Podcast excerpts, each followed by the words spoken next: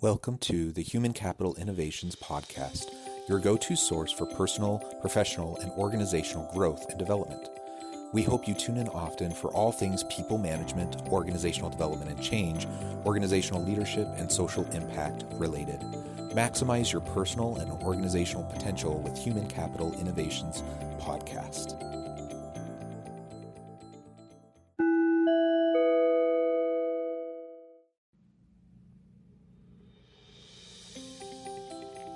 Welcome to the Human Capital Innovations Podcast. In this HCI podcast episode, I talk with Leah Weiss about assessing a team's mental health needs to provide support and avoid burnout.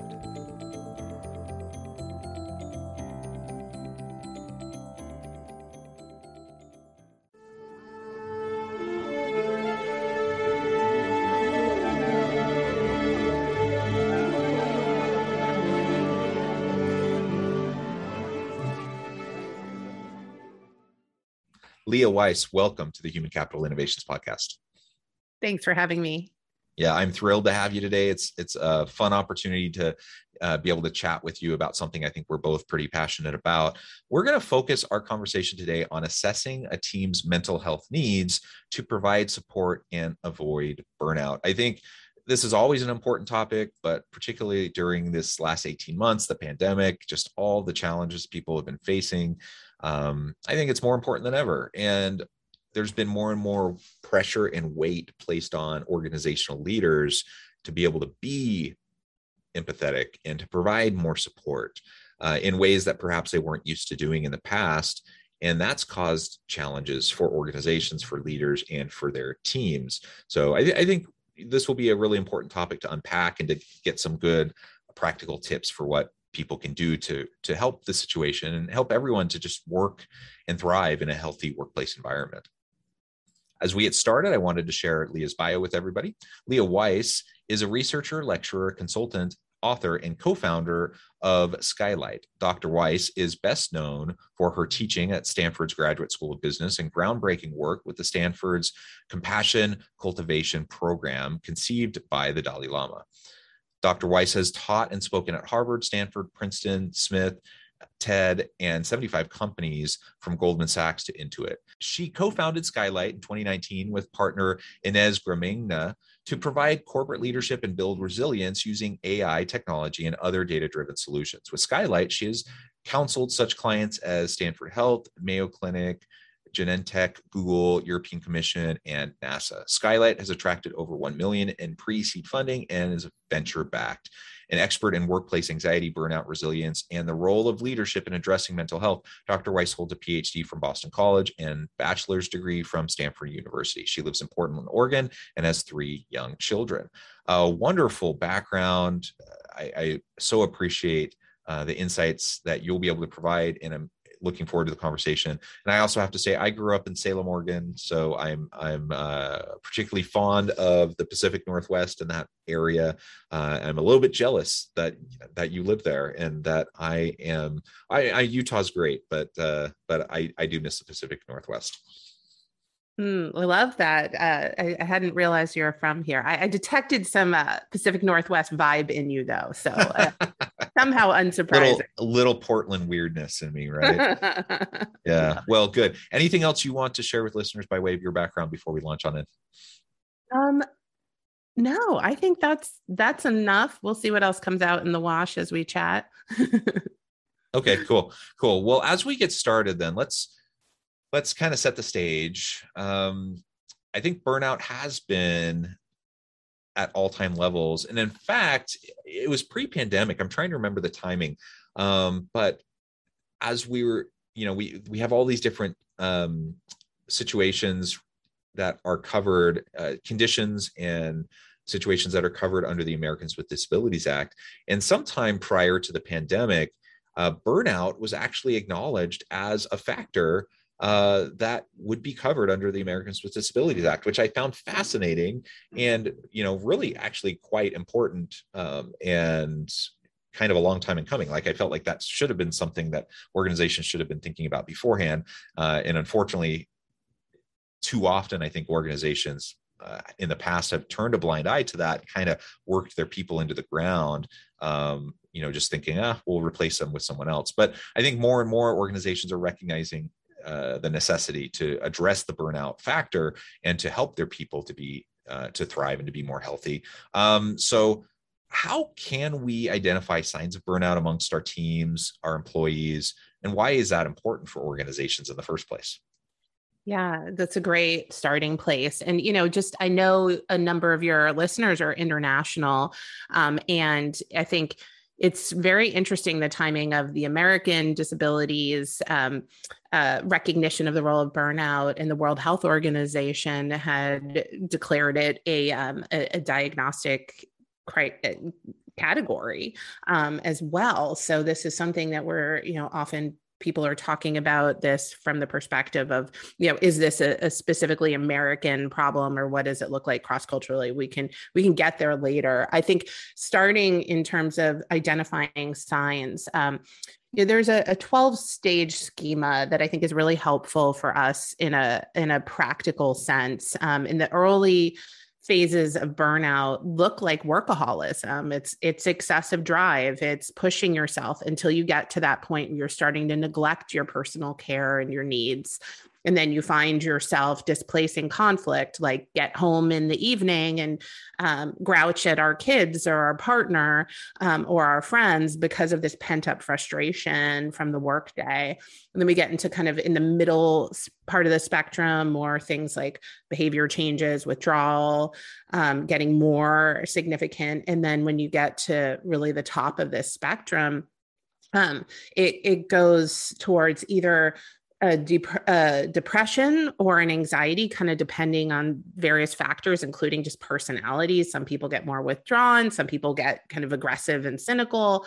And then it can lead to, you know, full collapse. And it's not uncommon when you start looking into these stories about people who've experienced burnout, or in Europe, they're saying are on a burnout. Um, out from work six to 12 months, just like a total collapse that they have to rebuild from. Um, so I think in terms of identifying, recognizing these, these stages is really important. And then also increasingly research is coming out on physical symptoms. Um, so things including um, insomnia, headaches, dizziness, um, frequent infection without other causes, hair loss, hormonal changes, gastrointestinal issues, um, even you know pal- palpitations and anxiety attacks all um, are the the other really interesting kind of piece to be aware of. And then um, I'll, I'll stop and uh, to to hear what where you want to go with this, but I think the fact that from a neuroscientific perspective, our amygdalas, so it uh, often described as, you know, the lizard center, the old brain actually becomes enlarged in people who are burnt out. And that means we have less of the higher order um, capacities, our prefrontal cortex, our ability to think and, and evaluate and make higher order decisions is, is undermined by this physiological change. So I think that becomes really important too to get away from this idea that burnout is, you know, it's fake or it's kind of people overreacting or it's just in their head that like actually there's a lot um, it impacts a whole body. Yeah there's very much the physiological um, impacts of all of this right? Uh, so the physical impacts are absolutely there. Um, what do we know about the scale of burnout? Uh, pre-pandemic during the pandemic what we might expect to see post-pandemic um, and what kind of an impact does that have? I mean certainly on the individual it has a huge impact um, and we want to you know it, it, we don't need there to be a financial benefit to it for us to like treat people well. Um, we should do that anyways but there you know there is a financial benefit. So what do we know about the scope and scale and what are those financial impacts uh, of burnout and the potential financial benefits of of helping people to be more healthy in how they approach their work Yeah. Well, I really appreciate how you're framing this too. That, you know, we want to think about this from the human side, but also if we're trying to make changes in how organizations function, we need to understand what are the organizational metrics that map on um, from burnout. So I, I think one thing to keep in mind is even before the pandemic, burnout was a massive issue, right? It, it, it's kind of surfaced um, in the context of healthcare in a groundbreaking 2012 um, Journal of Medicine paper that showed that over half of physicians were burned out. Um, in the follow on to September 11th, um, this was something in the caregiving professions with compassion fatigue and in clinicians who were burnt out. And then it kind of spread from there because people who were outside of healthcare were recognizing this in themselves. Um, two and three people prior to the pandemic um, uh, man, if you were if you asked managers, uh, two and three of them were worried that their employees were overworking. Um, sixty percent of employees prior to the pandemic were saying their jobs were breaking them down. Um, you know, as if we look at now, depression rates are up by threefold. We've had millions of women, in this country alone, leaving the workplace. Women are are um, significantly more likely to say that it is impossible for them to keep up with all of the demands in their lives. Um, you know, with the disrupted childcare and um, work demands and uh, constant availability and so forth. And then when we talk about the costs of burnout there's a lot of different ways to measure this and i kind of frame it differently depending on which sector. So if we're talking about healthcare patient satisfaction medical error rates go up uh, safety across industries i you know see this in um, high risk professions when the higher burnout more safety incidents um, and 60% of, of sick days are linked to it. Um, and 34% of annual payroll uh, disappears to poor engagement. So that, you know, really shows uh, uh, in terms of the costs are so high from a financial perspective. Um, because a burned out person, you know, if you want to go back to the example of like lizard brain has taken over, um, can't think well, can't perform well, can't prioritize well, you're not going to get um, the work out of them from a pragmatic perspective that you would want. Yeah. And, you know, again, the human case for this is compelling and should be enough. But if, if that's not enough for organizations to act, the, the business case is equally as compelling. Uh, and uh, it's clear it's quite clear cut like the research is pretty clear uh, that these impacts are huge and so if we want our organization to be uh, successful and sustainable in the long run, we have to recognize and acknowledge the fact that that mental health of our employees and potential burnout is something that has to be monitored, it has to be proactively dealt with, uh, and and that our people need to have the support they need. I, I, again coming back to the pandemic, and I don't want to dwell on that because this is a relevant topic anytime. Uh, but you think of um, first.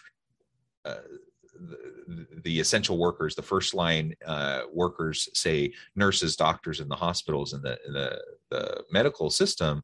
Oh my goodness, the amount of, uh, of fatigue and challenge and burnout that they're facing because of the pandemic is huge. And that's just one small area. Um, but then you also have, like you mentioned, you know, so many women taking on.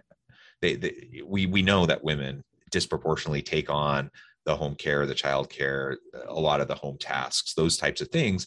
And so trying to juggle all of that. Now you have your kids at home, trying to do school. And of course, what that has resulted in is many women leaving the workforce. Um, in a sense, I suppose that's a good thing because they didn't like burn out trying to like juggle 10 things all at once but there's been reports that have suggested we've set back gender equity gender equality in the workforce a uh, generation or more um, just during the pandemic because of that. And so that's that's horrible and we need to correct that. So i mean the bottom line is this is a huge huge issue um, and it has real implications for everybody. Uh, so we need to learn how to better assess our team's mental health uh, and be more supportive. Uh, thoughts, ideas on how we can do that uh, with our people to create an atmosphere where everyone is is uh, healthy both physically and psychologically.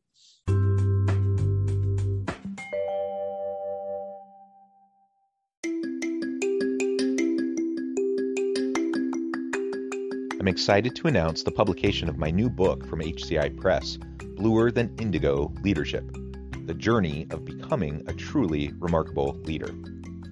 Early in my adult life, I learned about an Asian proverb that translates as bluer than indigo. If you think about the color indigo, it is a brilliant, deep, and vibrant blue, what some would call the bluest of blues. To have something that is bluer than indigo is rare and truly remarkable. Contrary to popular myth, there is no one size fits all or cookie cutter approach to effective leadership. There's no silver bullet, no secret sauce, no go to model that will solve all of our problems. The truth is, great leaders have all had their unique strengths and flaws, and have all had to discover and then pave their own distinctive path in their life's journey to fulfill their leadership potential. Bluer Than Indigo Leadership will help you discover your own path and explore those ordinary, everyday actions that will help you respond to an uncertain future and produce extraordinary results for individuals, teams, and organizations.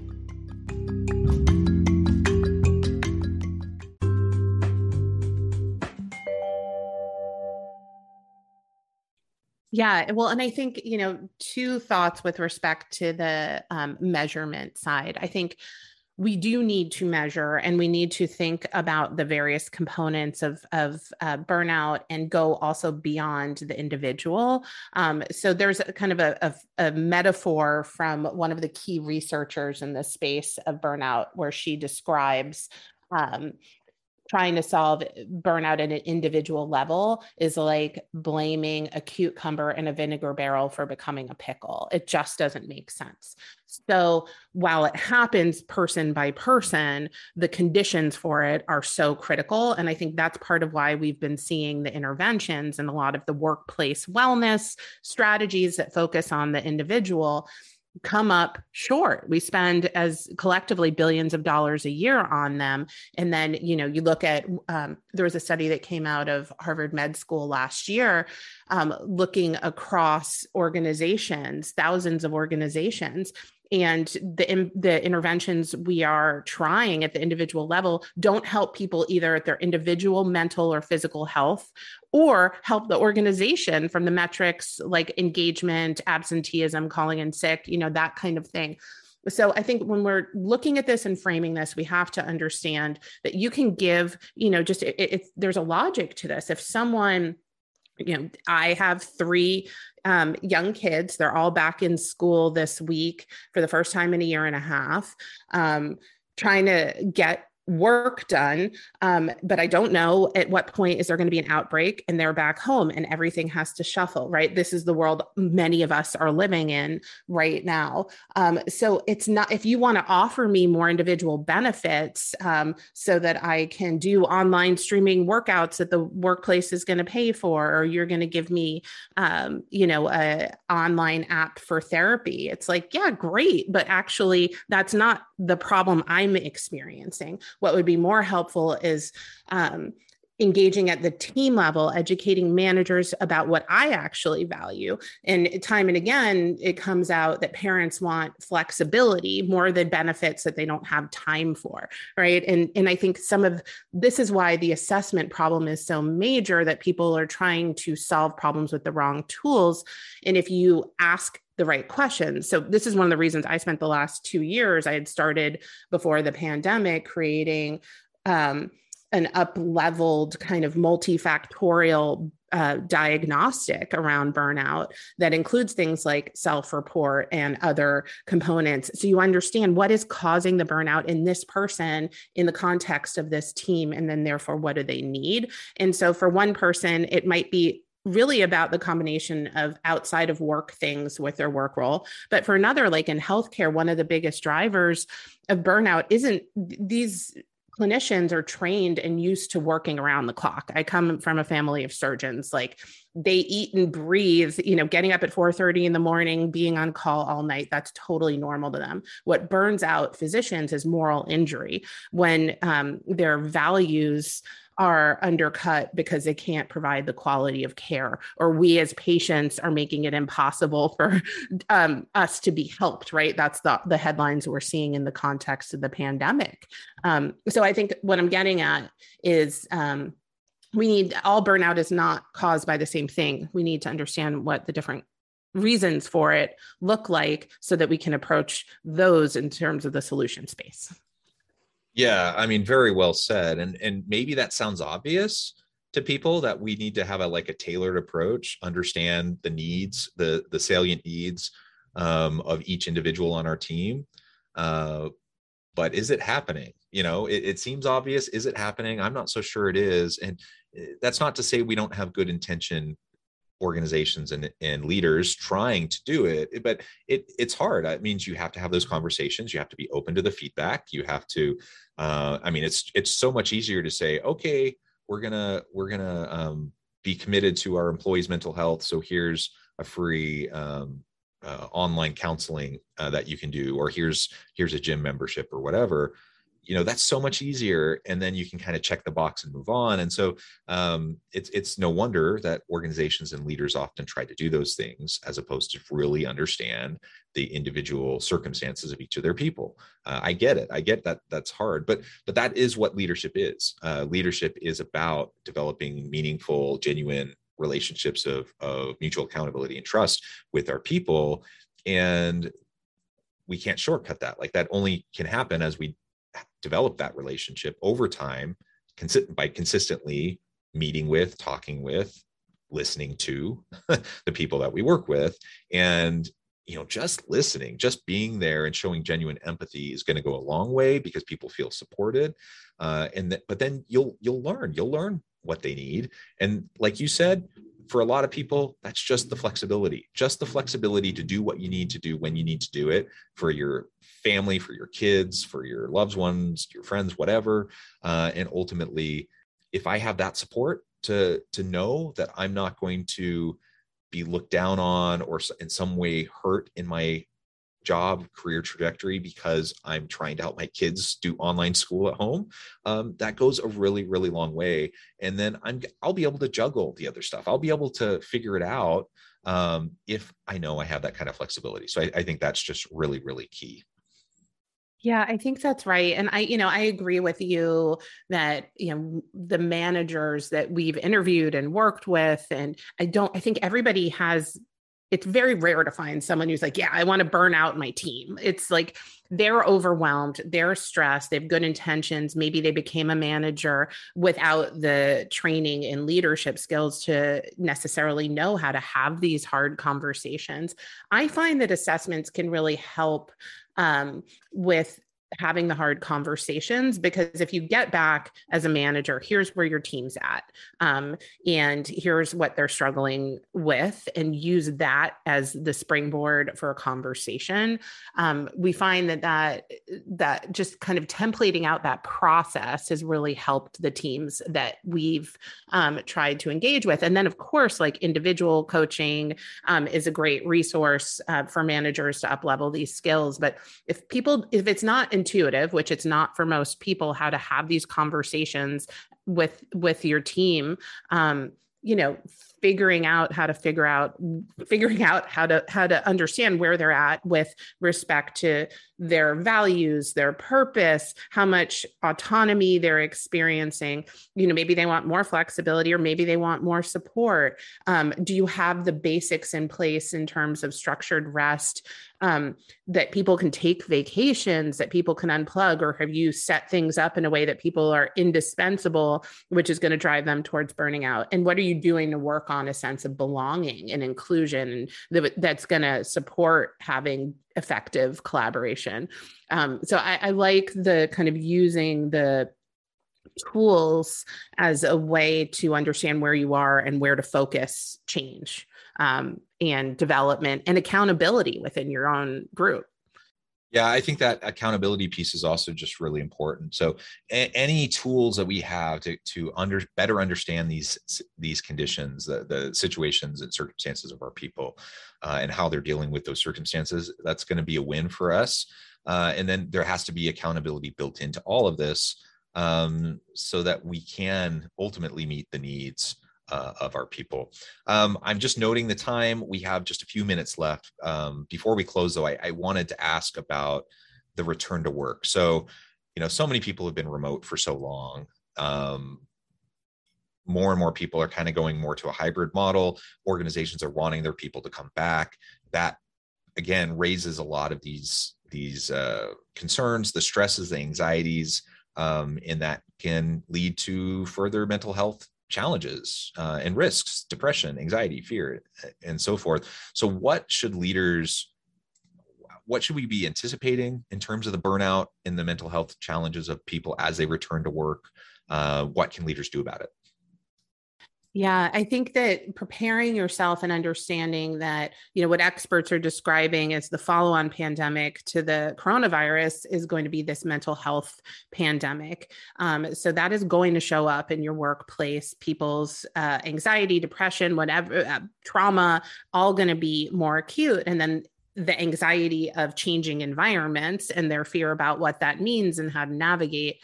Um, I think one of the things leaders would really benefit from is um, getting clear on the types of um, resilience strengths and weaknesses in your teams. Um, we've created a tool it's a, a, free tool on our website that we can excuse me link to for as an example of this so that you can understand and have conversations with your folks about what's um, motivating you how are you handling stress and and probably most importantly based on who you are and your personality and your coping strategies how can you support each other? Um, and so i think these kinds of instruments as people are coming back to work and having the conversations about um, in, in the risky conversations they can feel that way to managers as you already said you know opening the door to what are you worried about? What are you navigating? Um, you know, some people may just not want to go there, but guess what? It's there if you go there or not. So, you know, finding a way to, to, put it out there on the table and um, be people together, humans trying to navigate an unprecedented time by having these conversations is going to put you in a much healthier, more sustainable position than avoiding that conversation and not knowing what's happening for your people. Yeah, I mean, sticking our heads in the sand isn't going to work, right? uh, you know, sometimes we think, I don't know, we persuade ourselves to think that will work. It never does. So we just need to address this head on. Uh, well, Leah, it has been a real pleasure talking with you today. Uh, we've just scratched the surface. We could go on and on, and you're welcome back anytime to continue the conversation. Before we close today, I just want to give you a chance to share with listeners how they can get connected with you, find out more about your business, uh, your team, the work that you can do for them, and then give us a final word on the topic for today this has been such a blast. Time has truly flown by. Um, I'd love to keep in touch with listeners. Um, I'm pretty active on LinkedIn, so you can find me there. I have a personal website. The tools that I've referred to um, in our conversation today are mostly on the Skylyte website. Um, so you can find our resilience quiz, use it with your team for free. We have other compassionate conversations tools up there. Um, and we have a newsletter through Skylyte um, that you can sign up for as well. Um, and I think the final word on the topic, um, let's go with this idea of really think about if you're sensing that folks are struggling in your team remember this vinegar metaphor and think about what can you do together um, to take acidity out of the environment and um, find your way to starting an edgy conversation, um, just leaning into that, you will create more human relationships, a better community, um, and and I think you'll find that um, the respect will just increase. But it's a risk, so um, yeah. do that and and show up and let us know how it went. And I would love to come back and continue this discussion. Wonderful. Thank you so much, Leah. It's been a real pleasure.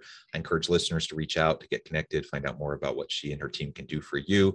And as always, I hope everyone can stay healthy and safe, that you can find meaning and purpose at work each and every day. And I hope you all have a great week.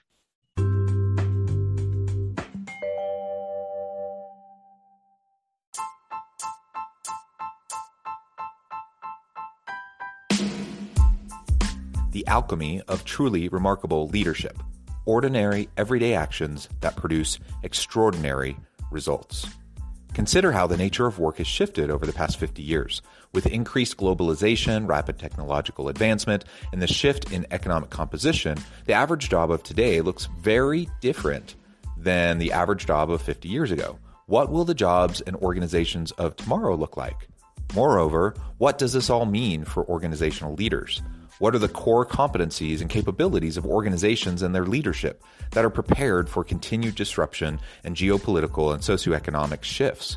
Regardless of what the future holds, increasingly, leaders need to be socially minded, data driven, decisive, champions of talent, and disruptors of the traditional notions of leadership, teams, organizations, and work. The alchemy of truly remarkable leadership will help you to explore your own leadership competencies and capabilities and consider ways to apply and implement them into your workplace and personal life.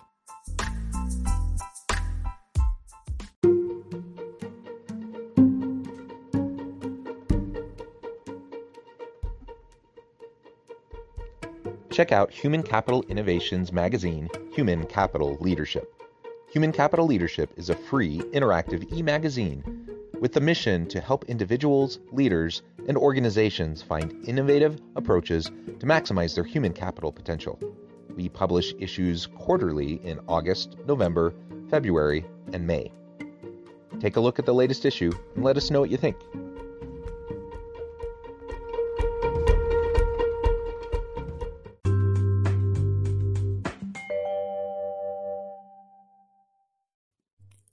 Thanks again for joining us for this episode of the Human Capital Innovations Podcast. I hope you stay healthy and safe and that you have a great week.